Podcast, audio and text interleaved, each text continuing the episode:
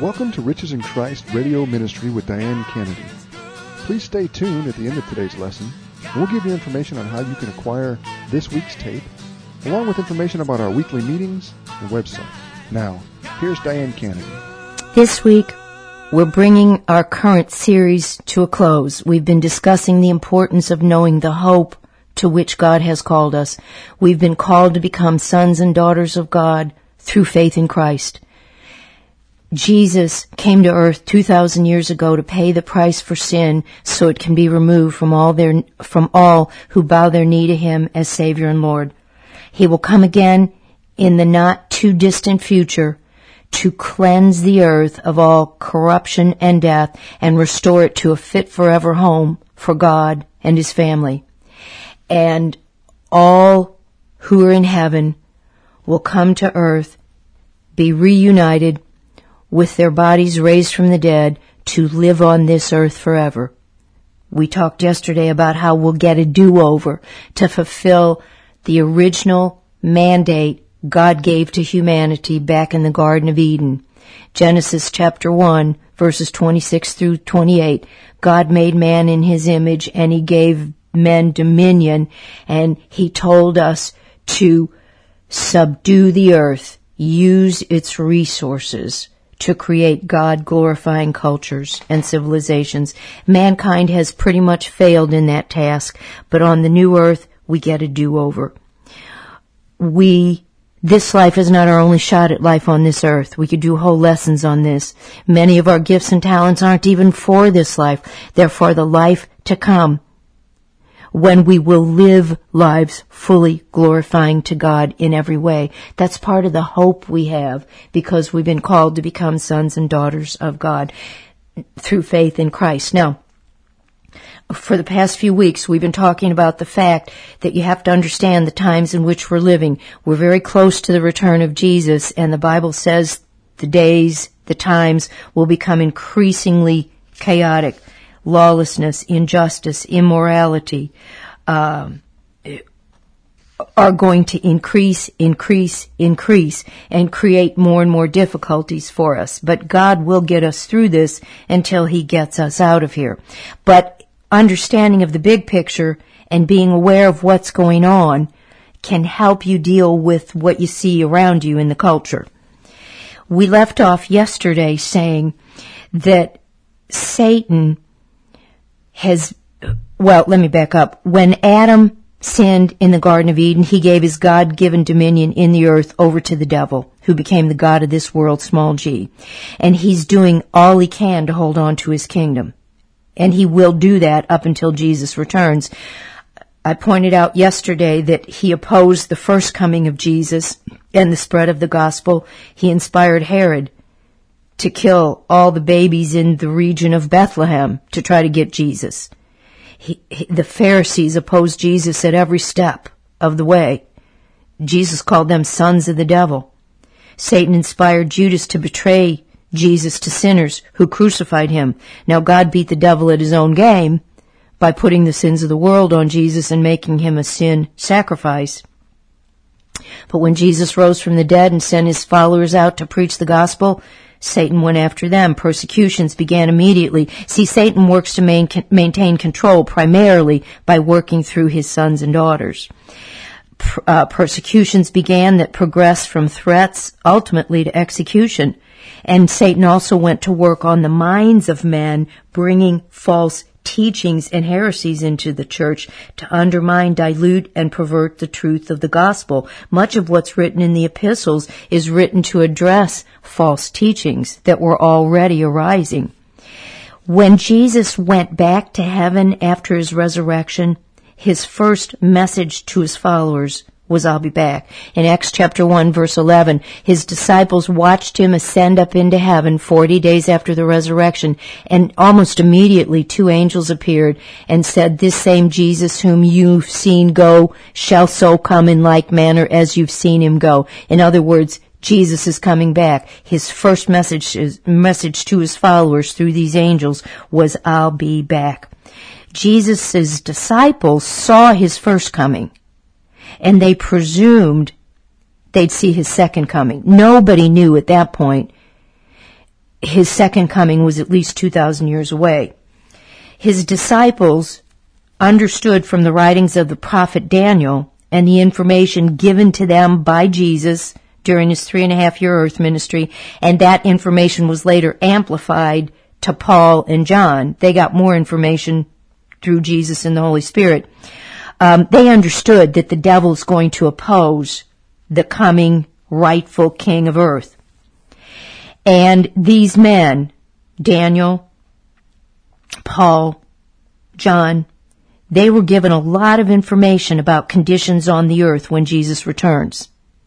The Bible speaks of a worldwide government, economy, and religion presided over by a man empowered by Satan. This idea was first introduced by the prophet Daniel, and then John added to it in his vision recorded in the book of Revelation.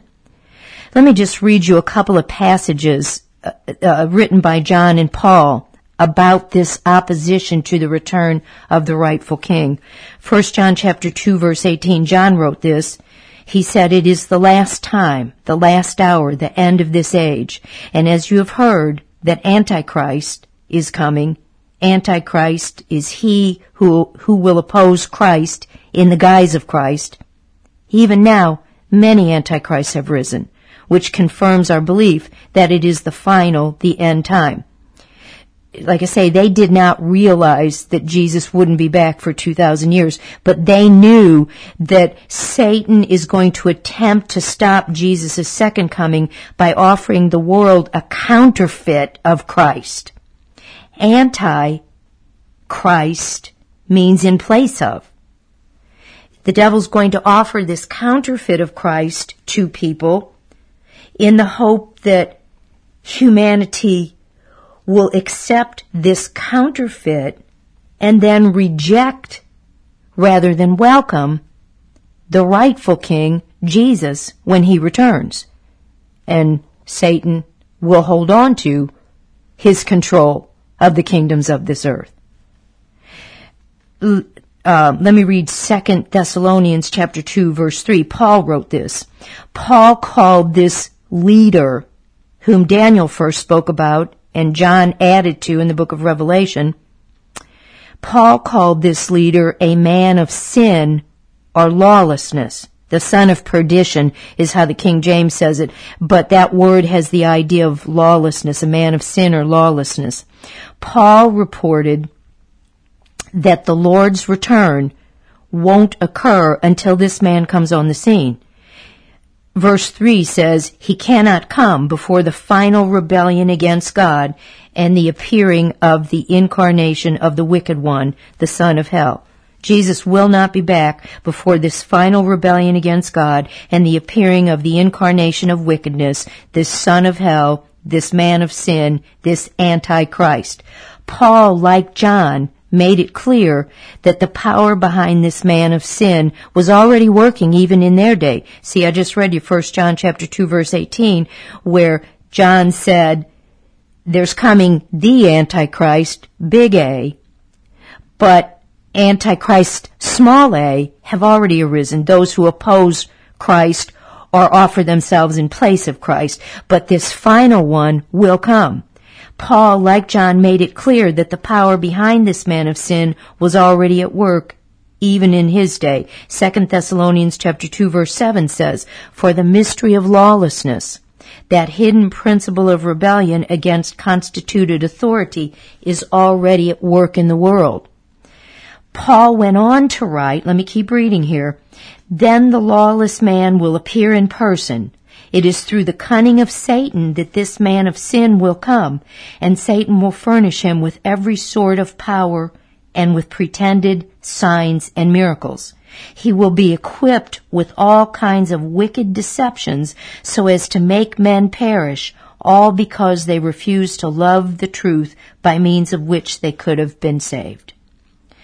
In other words, the devil is going to offer the world a lawless man who rejects God's law and perpetrates the greatest deception ever, offering himself to the world as God, as Savior, as Prince of Peace. Through this man, and people's support of him, Satan will oppose the return of Jesus. John saw it. In Revelation chapter 19, he sees the final, what we call World War III battle on this earth, whole can of worms for another day. But as that is raging, Jesus suddenly breaks through the clouds and appears in the sky. Let me read verse 19, Revelation 19:19.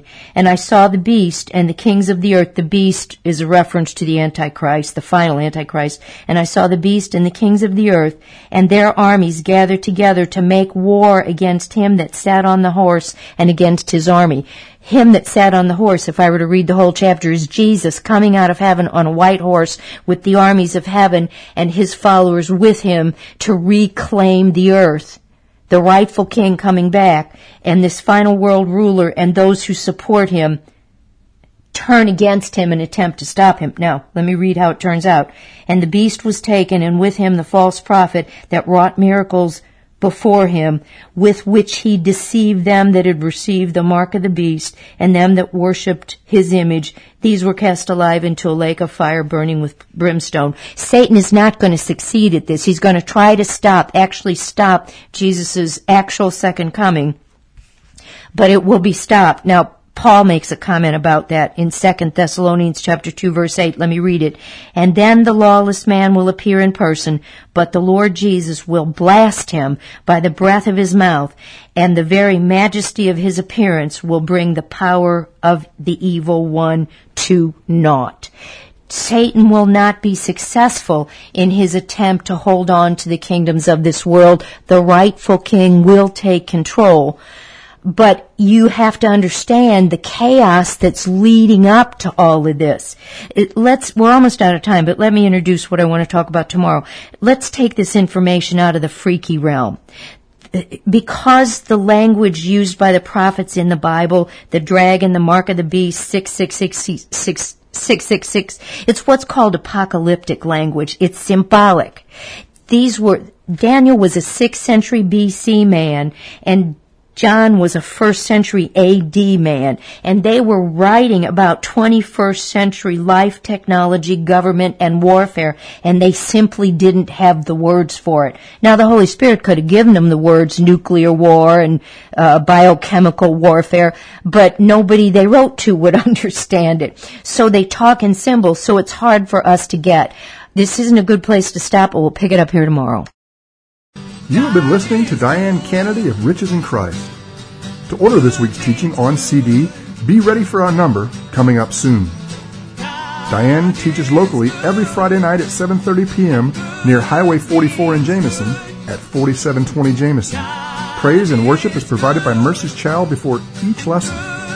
Riches in Christ provides a website at www.richesinChrist.com where you can listen to this week's radio lesson, download years of teachings and outlines, sign up for free weekly outlines, and order Diane's book, God is Good and Good Means Good. Friends, knowing that God is good is the single most important thing to stand on when trouble hits. If you think the trouble comes from or is allowed by God, then you need this book.